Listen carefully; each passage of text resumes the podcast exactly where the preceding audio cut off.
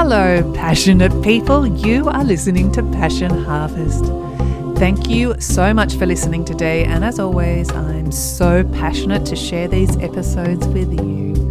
I'm Louisa, your host, International Passion Ambassador. Every week, we share new episodes talking with people across the planet who have an inspiring, entertaining, and passionate story to share, taking you on a journey to discover your passion. Hello, my passionate guest today is Rachel Capuzzo. Rachel is the creator of Aeolian Heart Astrology, a voice that blends ancient Hermeticism with pop culture and fine art. I hope I said that properly. she believes that astrology is magic because following the rhythm of the planets makes life feel like a graceful dance. Her favorite season is Virgo when the pomegranates are ripe and the sunsets have that amber glow. Welcome to the wonderful world of Rachel Capuzzo. Rachel, welcome to Passion Harvest. Hello, thank you so much for having me, Louisa. I'm so excited to have you on the show today. That's me as well. Thank you. and um, I, I guess you're foremost authority on astrology. I've got a lot of questions for you. First, um, I guess your the blog that you do it's it's just so different. It, it incorporates music and the way you write is just like almost like a poet with astrology. How did that get started? Oh my goodness. Um, well, it's it's not like the simplest origin story, but basically when I graduated from grad school, when I got my master's degree in 2015, I had like I had like a postgraduate nervous breakdown because I did not get the jobs I was supposed to get. I wasn't like I wasn't hired as uh, an adjunct professor at the time that I was supposed to be, and that had that was the track I was on. It was all very clear. I was going to become a professor. I didn't um, get this particular job, and I also didn't have any potential to get a really good job. I was kind of looking at making minimum wage part time for the next few years. And I was really, really um, under a lot of pressure, just financially speaking, because I had mm-hmm. taken up loans to go to school. And I had this like real crisis of everything coming down on me. And when um, I finally pulled myself out of that, I took the summer to just kind of collapse and do a lot of meditating, try to put myself back together and um, by September, or actually late August of that summer, I graduated in May. By late August, um, I was really, really um, occupied with reading astrology charts for my friends. It was my hobby, it's what I did for fun. Mm-hmm. And I had this little part time job, like I said, and they were moving their office from about a mile and a half away to about 40 miles away and it would be about a two hour drive through downtown la traffic so i was looking at my very little subsistence becoming a million times harder mm. on top of everything and so i was sitting with one of my friends and i was he's older than me and wiser than me I would consider him somebody like a mentor of sorts. And I was giving him a reading and I was telling him about what happened with my job, and he said, Well, why don't you do this? And I was like, What do you mean? he was like, Why don't you do this? I'm like, You mean astrology? You mean I do astrology for a living? He was like, Absolutely. And so it clicked. Something actually like clicked inside, and I thought for the first time, maybe I could. And I realized that I had a really significant transit coming up in my 10th house of career, which is very easy to read if you know how to read an astrology chart. I had this significant transit of Mercury, the planet of writing and communication, learning, transiting my 10th house coming up in about a week. And so I decided what I'm going to do is I'm going to do a ritual to mark the moment that Mercury enters my 10th house. And I'm going to ask for the momentum I need, the lift I need to actually start something that will enable me to write for a living and do astrology, which would make me really happy, creatively fulfilled, and it would give me a sense of purpose again. Because I had really this like I felt like a racehorse that was penned up after grad school because I loved writing. I was really involved in writing in grad school and I was writing so much, just such voluminous amounts of research and writing. And when I had nothing to write about, I felt like I was just pawing at the ground with nowhere to run. And so I did this ritual on the beach in Malibu with my boyfriend at the time. He's my husband now. And after that, things started to click and i actually had the courage to write my first blog post about a week later. Um, i just made a free wordpress thing wrote a, a blog post and i shared it which was actually really hard for me because up until that point i had never had any online presence no public writing whatsoever. Um, my facebook profile was even like i didn't have a picture of myself. I was incredibly private. I didn't i get it. I'm the i was the same so to actually like break through that many layers that's what magic is for you know? It allows you to change your consciousness enough to break through layers and grow. And so i actually broke through all of that shyness and rigidity and actually just wrote something and shared it. And the first article i wrote was to honor um, venus in leo's uh, her she was retrograde. So venus turned direct after a retrograde period. And so I wrote an article to honor that moment and I shared it. And I remember that I was really scared people were going to make fun of me. I went through all of that, but I actually saw that I had like, I think I got like 700 reads, like 700 wow. people read it over a week. And that blew my mind because up until that point, my writing had only ever been shared with very intimate friends and like classrooms. You know, it was like a very small group of people that I had ever shared writing with. I was never like sharing stuff online. So that really taught me something. Like, this is a humongous magnification of what I was doing before.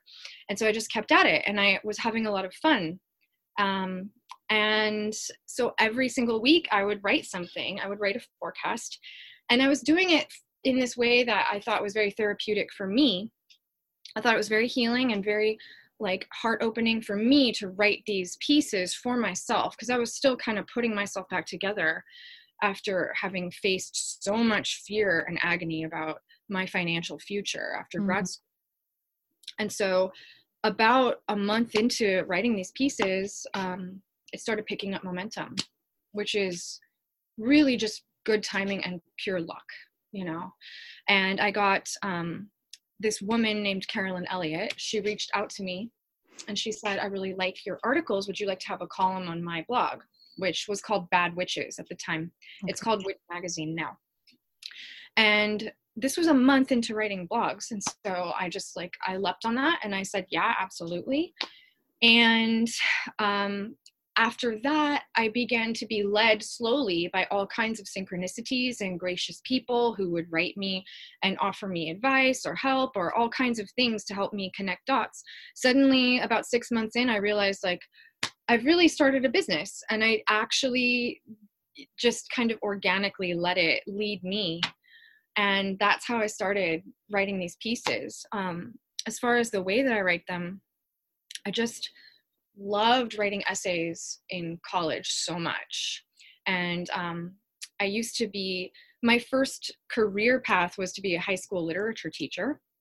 And so I can't work in public schools because they're just like a they're a very toxic environment that is um, really damning to the creative spirit. Um, but I am a personal tutor. I don't have students right now, but um, I usually am a personal tutor and I love teaching mythology and literature and history and things like that. So that's like my other hobby. So I just mm-hmm. took my two hobbies and I put them together.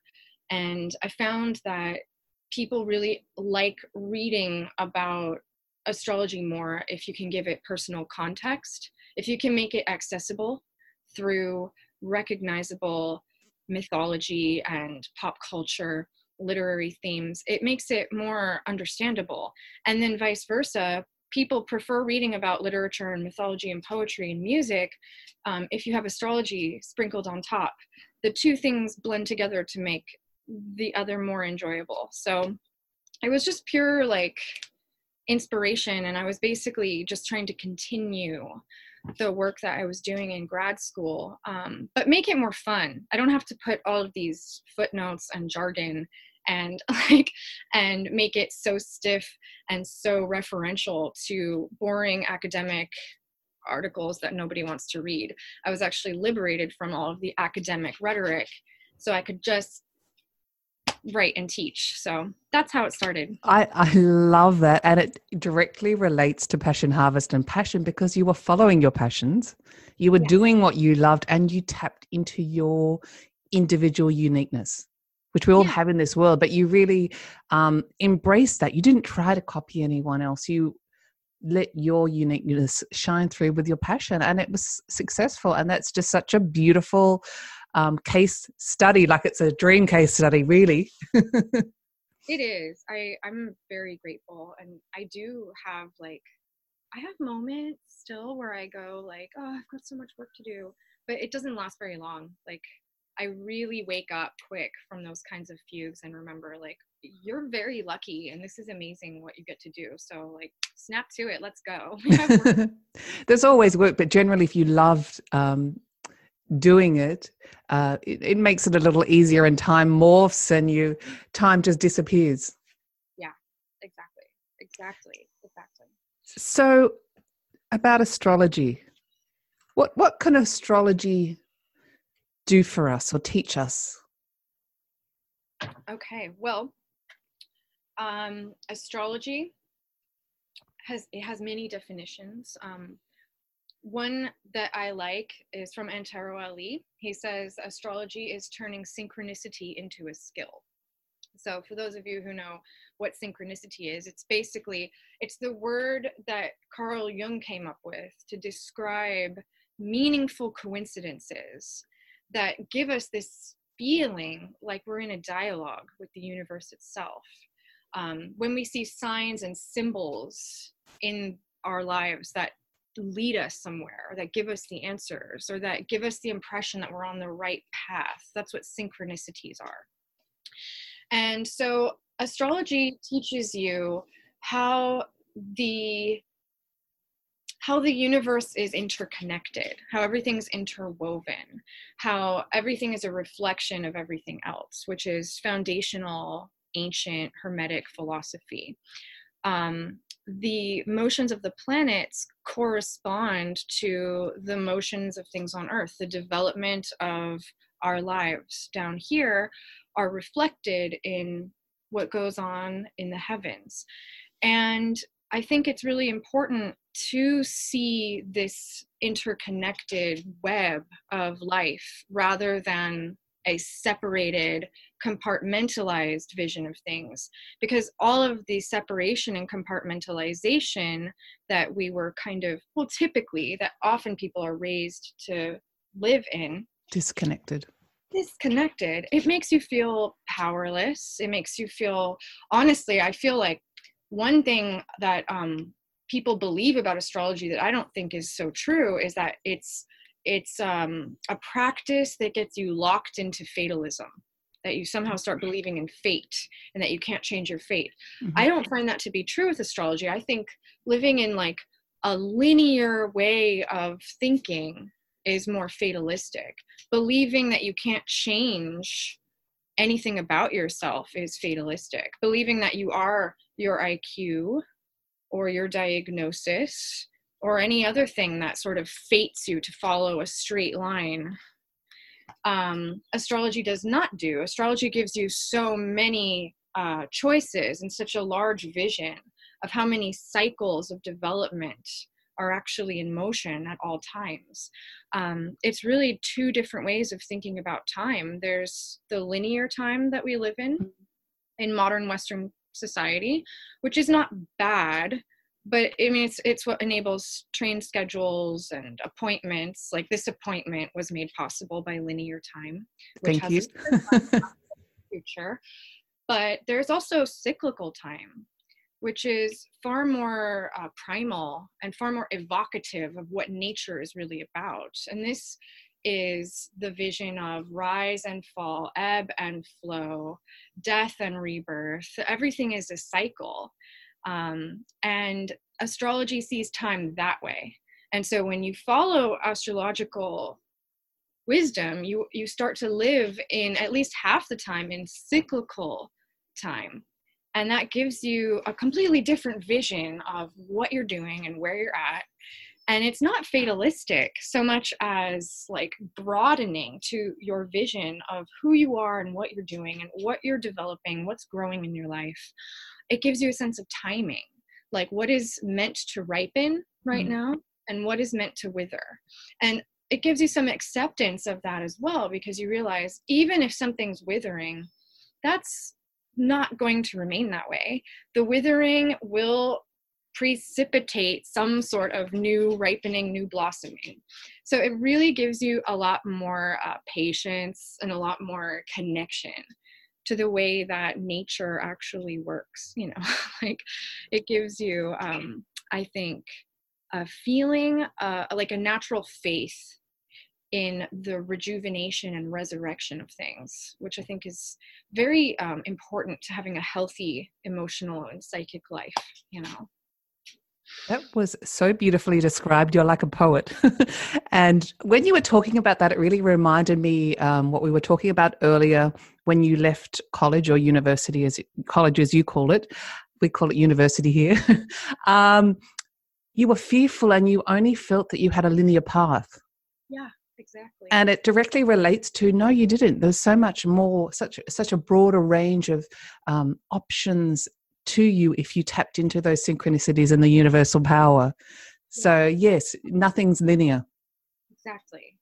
Exactly. And Nothing- that for me personally really removes when i'm aware of that when i'm aware of the universe and what's around me it, it removes fear which is such a fundamental roadblock yeah absolutely 100% i i completely agree. And when you really examine like our fear of fatalism our fear of fatalism comes from the incredibly fatalistic culture that we off a lot of us live in. Um, like i said things like telling children how smart they are with a number.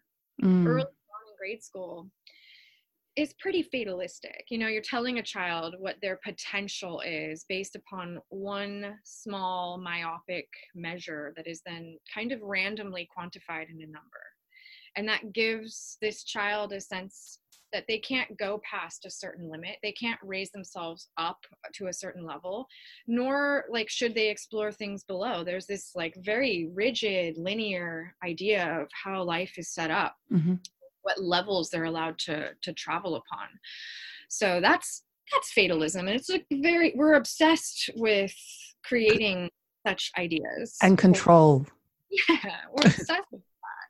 Whereas, like, the reason why I fell in love with reading natal charts, like before I started writing astrology, um, I just loved reading natal charts. And I never had my chart read by anybody before I learned to read my own. So it had a weird, like, backwards way into astrology. I started studying it, read my own chart first before I got a professional reading. Um, but that was really important for me because one of the reasons I never got a professional reading was because I have and definitely had in the past a much worse case of uh, perfectionism and self doubt and anxiety. And anytime I would get any kind of measure or um, like description of who I was, mm-hmm. let's say a personality test, a career potential test, an IQ test, these things, um, even no matter what, I would just feel bad about the results. Something about it would make me feel like ashamed or flawed like i could have done better or something's wrong limited limited i just hated the feeling. And it would always make me super neurotic and feel like ah. So i never got a natal chart reading i was always afraid that like oh great so i'm going to find out about myself and it's going to be bad. And i encounter a lot of people that have this fear. So i started studying astrology and when i learned to read my natal chart i realized like I love my natal chart. I saw it as this holistic, organic, beautiful thing, like a natural object, like the way that we admire every leaf on a tree. All the leaves are slightly different, but you don't say this leaf is ugly because it's not. It's beautiful. It's just filled with these like these branching veins and these gorgeous colors and the different like the, the way the sunlight pours through it's very beautiful and natal charts are like that they're these like beautiful natural objects and you see it's a circle so just symbolically speaking you relate to it as a whole. You don't divide yourself into a million little parts little compartments little you know mm. little sort of like polaroids of yourself that don't add up to a big picture. It is the big picture. And so you can like fully embrace yourself for the first time without judgment. You kind of just go like wow this is this is amazing. Because everybody's natal chart is filled with like an interesting story you know? There's all of these potentials and even quote unquote the the weak planets or the vulnerable placements and stuff they really tend to create character. They really tend to like actually enhance people's life in a valuable way. So when you look at the natal chart as a whole even a, a, a difficult area of your life sort of comes through as something quite useful. You see the wisdom in even our flaws and weaknesses quote unquote mm-hmm. rather than from a linear perspective, your weaknesses are bringing you down or holding you back. And that's it. like, that's the only way to look at it down or back. Whereas in the natal chart, it's a perfect circle, it's a beautiful, holistic image of who you are. And your supposed weakness is actually like this great window to wisdom and compassion and all of these wonderful things that you have inside of you and that you share with others. So the natal chart reading is one of my favorite things to do because it's so loving. It's filled with love and wisdom, and that's why I love doing it. Um, so yeah, yeah. That brings me to one of my questions about the natal chart. Number one, what if someone doesn't have their time of birth? Hmm. Okay, so that um, there is a process um, called chart rectification it's very advanced i don't do chart rectification mm-hmm. actually mm-hmm. not capably enough to like sell it anyway um, but the basic it's a very laborious process where a very skilled astrologer can take your birth date um, and your location and then they actually ask you a bunch of questions and these are all questions to try to determine what was what cycles were in what place at what time in your life so you kind of give them like a history a personal mm-hmm. history from your personal history and what they have they will actually discover what your birth time is approximately it cannot okay. be accurate to the second but i believe that a very good chart rectifier gets it to the hour which is good so mm-hmm. yeah there is actually there is a practice called chart rectification if somebody doesn't know their birth time you can look that up and you can get a natal chart reading. Um, otherwise, you can simply look at the placement of the planets in the signs, and you won't have an accurate read of what house is, which is a loss of information. However, it's not completely useless to know something about your sun sign, your Mercury sign. It's not useless to know these things. So even if you can't get your chart rectified and you don't know your birth time, I would say like it's still valuable to understand what signs your planets are in and what relationship those planets are in. It would still offer information that could be very useful to you. For mm, sure. I, I, I think I had a, a chart done when I was probably 10. not so not for a while. Um, but if, if if one was to get a natal chart done does it sort of tell you years that things are more profitable when you should sign contracts um, who your potential soulmate what star sign they might be for example? Does it what, what sort of details are in the chart as far as um, what star sign your ideal lover should be i find that very difficult because again like somebody has an entire chart um, so you can't base it just on the sun sign. But there is an art called synastry. Mm-hmm. You do that, and that's where you look at how two charts blend together, and you can get a lot of valuable information about compatibility from something like right. that. Absolutely. Um, you can study a natal chart and the transits that are going around currently to get an idea of when good timing for many things are. Um, that's the art of electional astrology. Mm-hmm. When should I do this? When should I do that? Um, and it's also the foundation of astrological magic, which is one of my passions. It's part of what I teach. It's what like makes my business really alive for me mm. is that not only do I write about what's going on with the planets right now, but I teach people how to seize good moments to do things. So if you think about the motions of the planets as being currents, um, it's a lot easier to open up your sail and get somewhere when the current and the wind is blowing you there.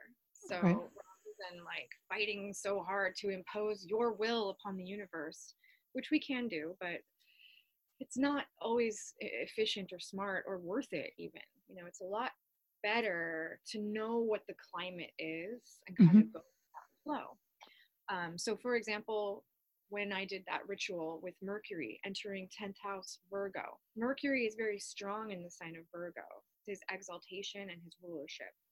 Um, it's also the placement of my natal Mercury, meaning I was born with Mercury in Virgo, and it's my 10th house of career. So that ritual is an example of astrological magic or just good timing. This is a good time to envision starting a business in whatever way makes sense to you. In my case, it was this witchy little beach ritual that my husband and I created and uh, launched into the universe. Other people, it could be like a hardcore journaling session or some like, you know, crazy whiteboard work or whatever it is we do, a vision board, you know. Um, but that's good timing because Mercury entering my house of career is a launch point to do something business wise. So that's just one example. But um, I like to think of like the, planetary energies. They wax and wane, they ripen and they wither depending on what sign they're in. And so to know where the planets are in terms of their zodiacal placements is really valuable for knowing when a good time to do something is. And of course, knowing how that relates to your personal chart is incredibly useful. Um, one of the things that I have done for my business, like one of the reasons why I feel like it's been a fairly graceful growth. It's not always perfect. Nobody has growth, but like fairly graceful growth is because I do my best to follow the planetary energies so that I don't have to like fight so much upstream. And I definitely have worked with people to give them, you know, I work with other creative entrepreneurs and stuff to give them good dates for launching things, for throwing parties, etc. You can absolutely use astrology that way. So it's useful. I don't disagree with that. I'm thinking, gosh, I need to get a chart done. but aside from that, and I certainly am a believer, the power of the mind is an incredible thing. So if you have the belief that if I launch this website on a certain date and it will be successful, do you also agree it is the power of the mind that facilitates that as well? Um, yes. I mean, I think more than the mind, you need like your heart to be in it. Yeah, yes, the utter belief that this. Would that come into yeah, consideration I, as well? I definitely think so. I mean, I I think of again like the metaphor of currents in in water um, if the current is flowing and you put some effort into it. You maybe get some oars out you put some like love into getting to your destination it's going to work out a lot better than if you just sit there. Mm-hmm. you know absolutely. Like there it's a it is definitely a co-creative process. Um the power of the mind like you can psych yourself into things and you can psych yourself um into fear and mm-hmm and trepidation. That's completely unnecessary. That is a danger uh, in astrology, but it's a danger in many fields. So I don't feel like it's um, an, an astrological issue. I think it's like a psychological issue that we have problems with when we read the news and economic reports and all kinds of things where we start to get locked into a negative loop that begins to then kind of curse our progress or curse our, our happiness um, in astrology, it's very common for people to be like, you know, super negative about some planets and some transits. And I do think that creates a sort of vibe that fulfills that that fear. You mm-hmm. can definitely do that. Mercury retrogrades are the most obvious example. A lot of people like to get um, super afraid of Mercury retrogrades and super, um, you know, anxious about making any moves or doing anything like signing a contract. There's a, a yes, great yes. amount of superstition and fear about Mercury retrogrades. Um, I used to fight against that a lot. I used to really, really try to like I had an event every Mercury retrograde where I would assuage people's fears and let them know there's great purpose in this, there's great meaning in it. It's not all bad. But then I realized like I think people also just need these natural periods where they can get out a lot of their anxiety. And I feel like it's almost like a weird holiday for people to get out their frustration about things that don't go well. Like people like to rage against Mercury retrogrades. So maybe it's something people need. But I have seen that people psyching themselves into a belief that can certainly condemn their work. Mm-hmm. Um, believing that a transit is going to help you definitely helps. It definitely helps. But the really fascinating thing is, I don't think it's just in the mind. I think that um, there's a certain level where you realize that your consciousness is a reflection of like a greater consciousness and so you're interlinked inextricably interlinked with something greater than you like the world soul we can call it mm-hmm. traditionally called the world soul in hermeticism. Um, but it's it's it gives you a vision of things being a little bit bigger than you too. Like sometimes you can feel the the energies um whether you believe in them or not. Like i've done many different experiments where you know i've looked back on periods of my life where i had no knowledge of the planets whatsoever i had no idea what was going on and yet it's pretty clear to me that these influences were at work. Like if you mm-hmm. look at your own history through these cycles, their um, effects are present, whether you knew about them or not, whether you believed in them or not. And in fact, I had many phases of my life where I didn't believe in astrology at all. I went full on academic enlightenment era, like throw it out you know, I was like, I sided with Voltaire. Like, astrology is stupid. It's astronomy's stupid younger or older sister. You know, I had like, I loved Voltaire. I went through that phase and everything.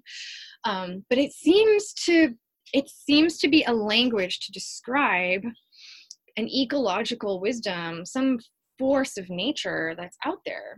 And it's just one lens, it's one language that we have to describe those cycles of growth and development and evolution. It's not the only one, but it's a very potent one. So I don't think it's just your belief or mm. not. I don't think it's just our mind playing tricks on us, though that is a part of the game. You got to get online to work with these energies. You know, yeah. you, have to, you have to be like, you have to be um, willing to play for it to be fun. And very interesting. And I guess that takes me back to astrological magic. What do you mean by that? Because that sounds really interesting. Well, um, it's really like it's really traditional, um, really simple philosophically.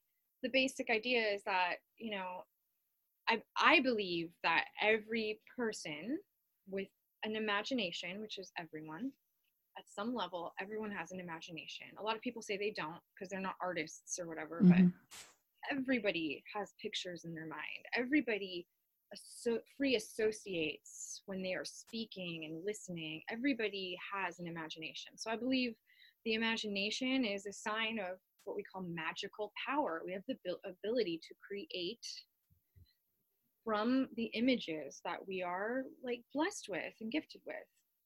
And that's what magic is. It's using your imagination to create shifts in reality to create new pathways in your life so that you can evolve in desired ways. Um, and what astrology adds to this gift of creation is the right timing for things so like i said it's really all about like basic agricultural wisdom is this fruit ripe Mm. I pick it now? If it's not the right time you're going to waste so much of your energy, so much of your effort. Because if you pick all these green things and try to eat them, you're just going to get sick. Whereas if you wait until they're ripe, you're going to really have an amazing harvest and you're going to be able to feed everybody and really relish and enjoy. So, astrological magic is knowing what the planets, what the planetary energies facilitate, what they're associated with, knowing when the planets, what signs the planets are strongest and most ripe in, and then taking that knowledge and choosing really key moments to facilitate growth and evolution in your life. So, example from the beginning Mercury's moving into my 10th house of career. I want to be a writer. I've always been a writer, and I've never had the courage up until this moment to just say that. I want to be a writer. like, let me be a writer, please. And like, I used that perfect key moment where Mercury was in a very strong sign, in a very strong place in my chart to just ask for what it is I really wanted. And I did magic at that moment. That's astrological magic. Mm-hmm. And it does. It, it's like, it's not that I couldn't have done that at another time, but there seems to be like just a wave of energy that's behind you it helps to push it along so you don't have to struggle so much. So it feels more organic and natural and graceful. Um, another way to look at it is astrological magic is like turning life into a dance, which is very nice because in the ancient, ancient world, the motions of the planets were described as the music of the spheres. And there, in fact, um, music theory in the classical sense was um, predicated upon this idea that the music we hear on earth is like a xerox copy of a xerox copy of this grand celestial music that's being played by the planets and so like that's the real music in the universe and the music we have on earth is just a reflection of that and so when you know about how the planets are moving you're tuned into this music and therefore you get into rhythm with things and it's so much smoother and more graceful when you're in rhythm than if you're like offbeat, you know? So absolutely. so that's astrological magic. It's just getting into rhythm so that things flow a little smoother for you and it's more fun and it feels good to be in rhythm. Like we all know that feeling where like when the music picks us up and we're in it, it feels so much better than just like walking around stiff and not being able to find the rhythm. Like that is a very uncomfortable feeling. And I do believe that being so disconnected from the earth itself forget about the planets we're disconnected from our mm-hmm. planet.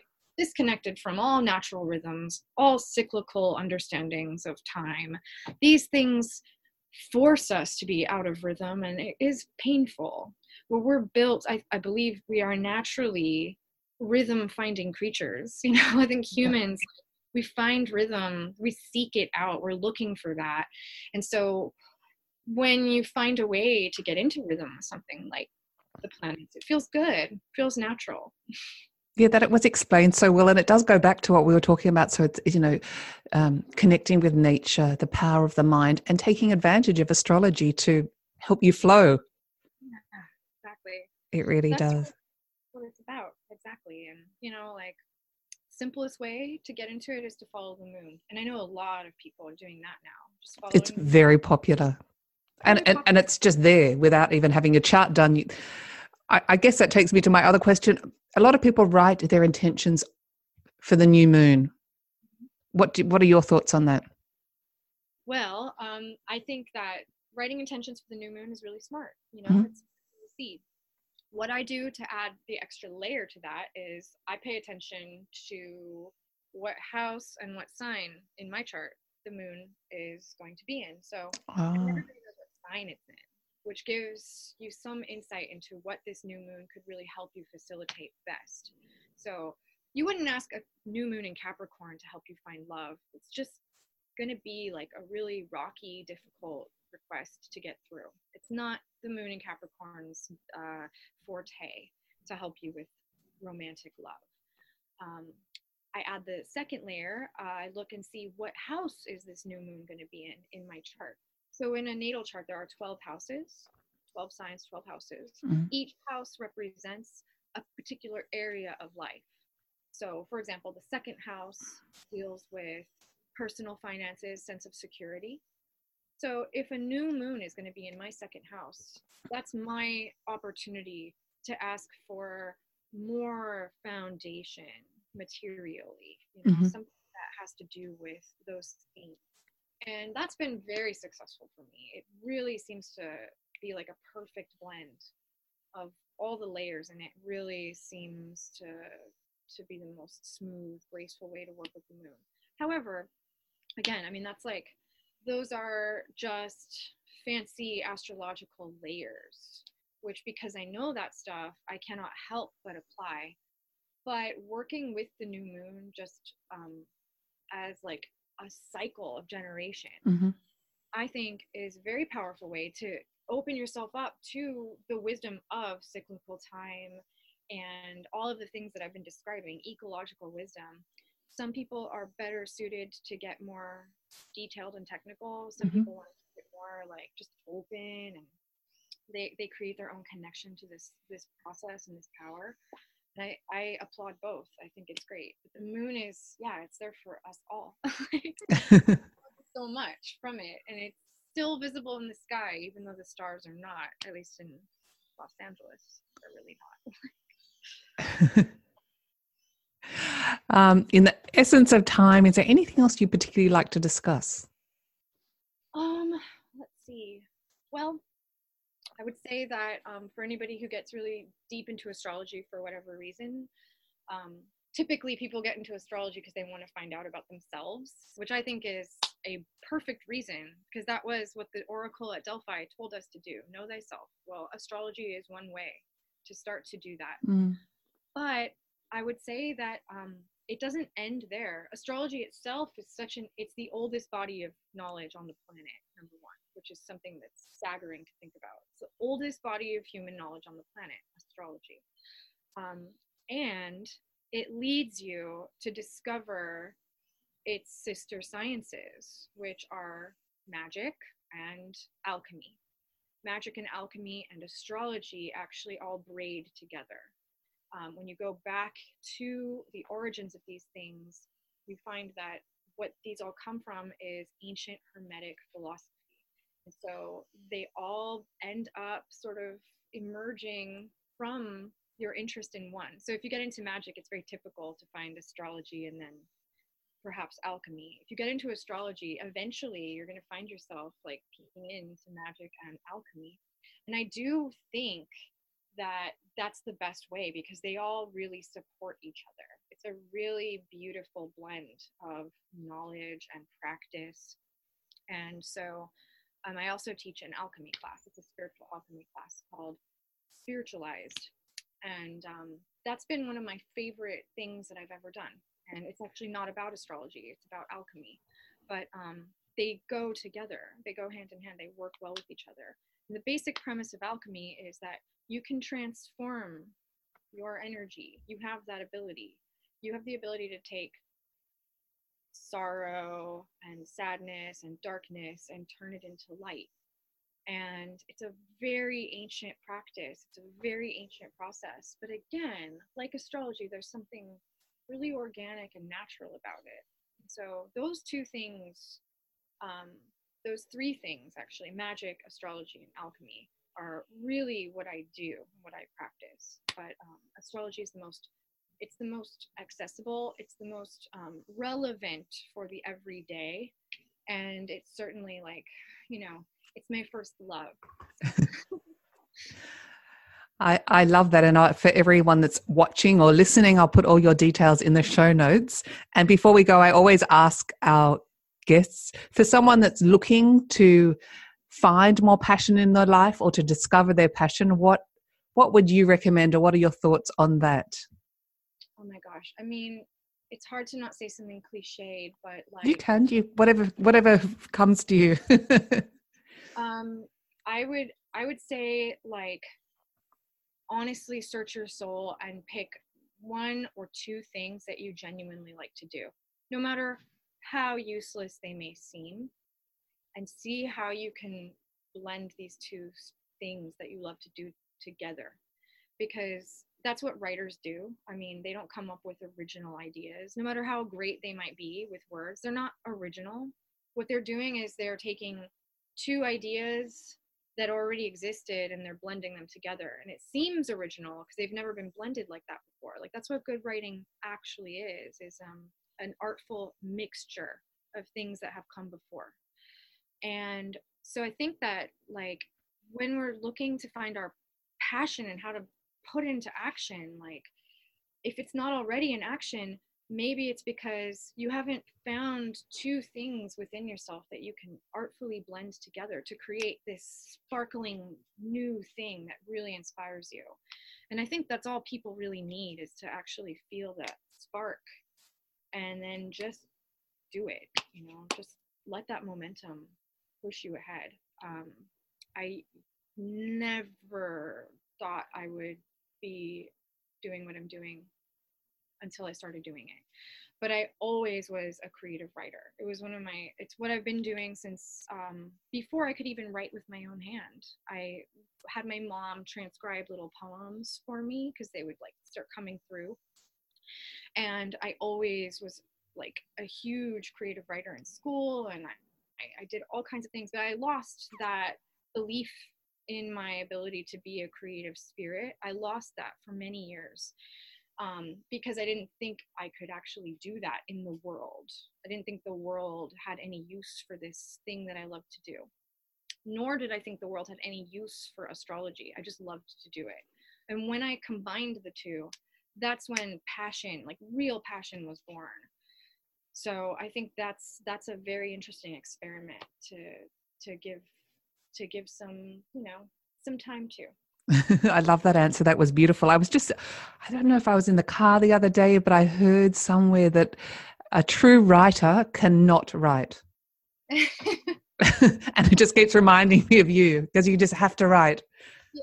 I really do. I love writing, but I do, I know what you mean. Like, um, I, I often like, I feel like I'm wrestling like with something when I'm writing. It's not an entirely pleasant experience. It's not always like, ooh, I'm writing. It's very different than, you know, I guess I guess all art is like that. But I do I feel like I'm wrestling with words a lot of the time. Like I'm in a fight. It can be really brutal and weird and like tense and conflicted in the writing process for sure. Um, but yeah i don't think um, if you're if you're really writing something good you're going to think it sucks. I mean it's just a part of the process you mm-hmm. think you're a good writer it typically that's when that's when um, you're just like in need of a good editor usually. Well i'm looking forward to the book coming out. Oh, yeah that's um I am totally going to write a book. It's not like a formed idea yet entirely. I have like a, a nebulous, like grand but vague vision that's slowly coming towards me. But yeah, I'm totally going to write a book and I'm very excited. I want at least one book that I write to be a beautiful coffee table book with lots of gorgeous art. And I don't know what it's going to take for that to happen, but that's one of my visions because I really, really want like beautiful art, huge images. I want it to be like a lovely experience to read. So that's one of my goals. Beautiful. Well, Rachel, thank you so much for being on Passion Harvest. i have loved having you as a guest today and explaining astrology so well. Thank you for having and, me. And all your passions and how to inspire others. Oh, Maybe to have a bit more passion in their life. So thank you very much. Thank you. Thank you. It was my pleasure talking. Okay, bye bye. Thank you so much for joining me today. If you would like to know more, follow Passion Harvest on Instagram or Facebook. We would love to hear from you. Tell us how you are living your passions.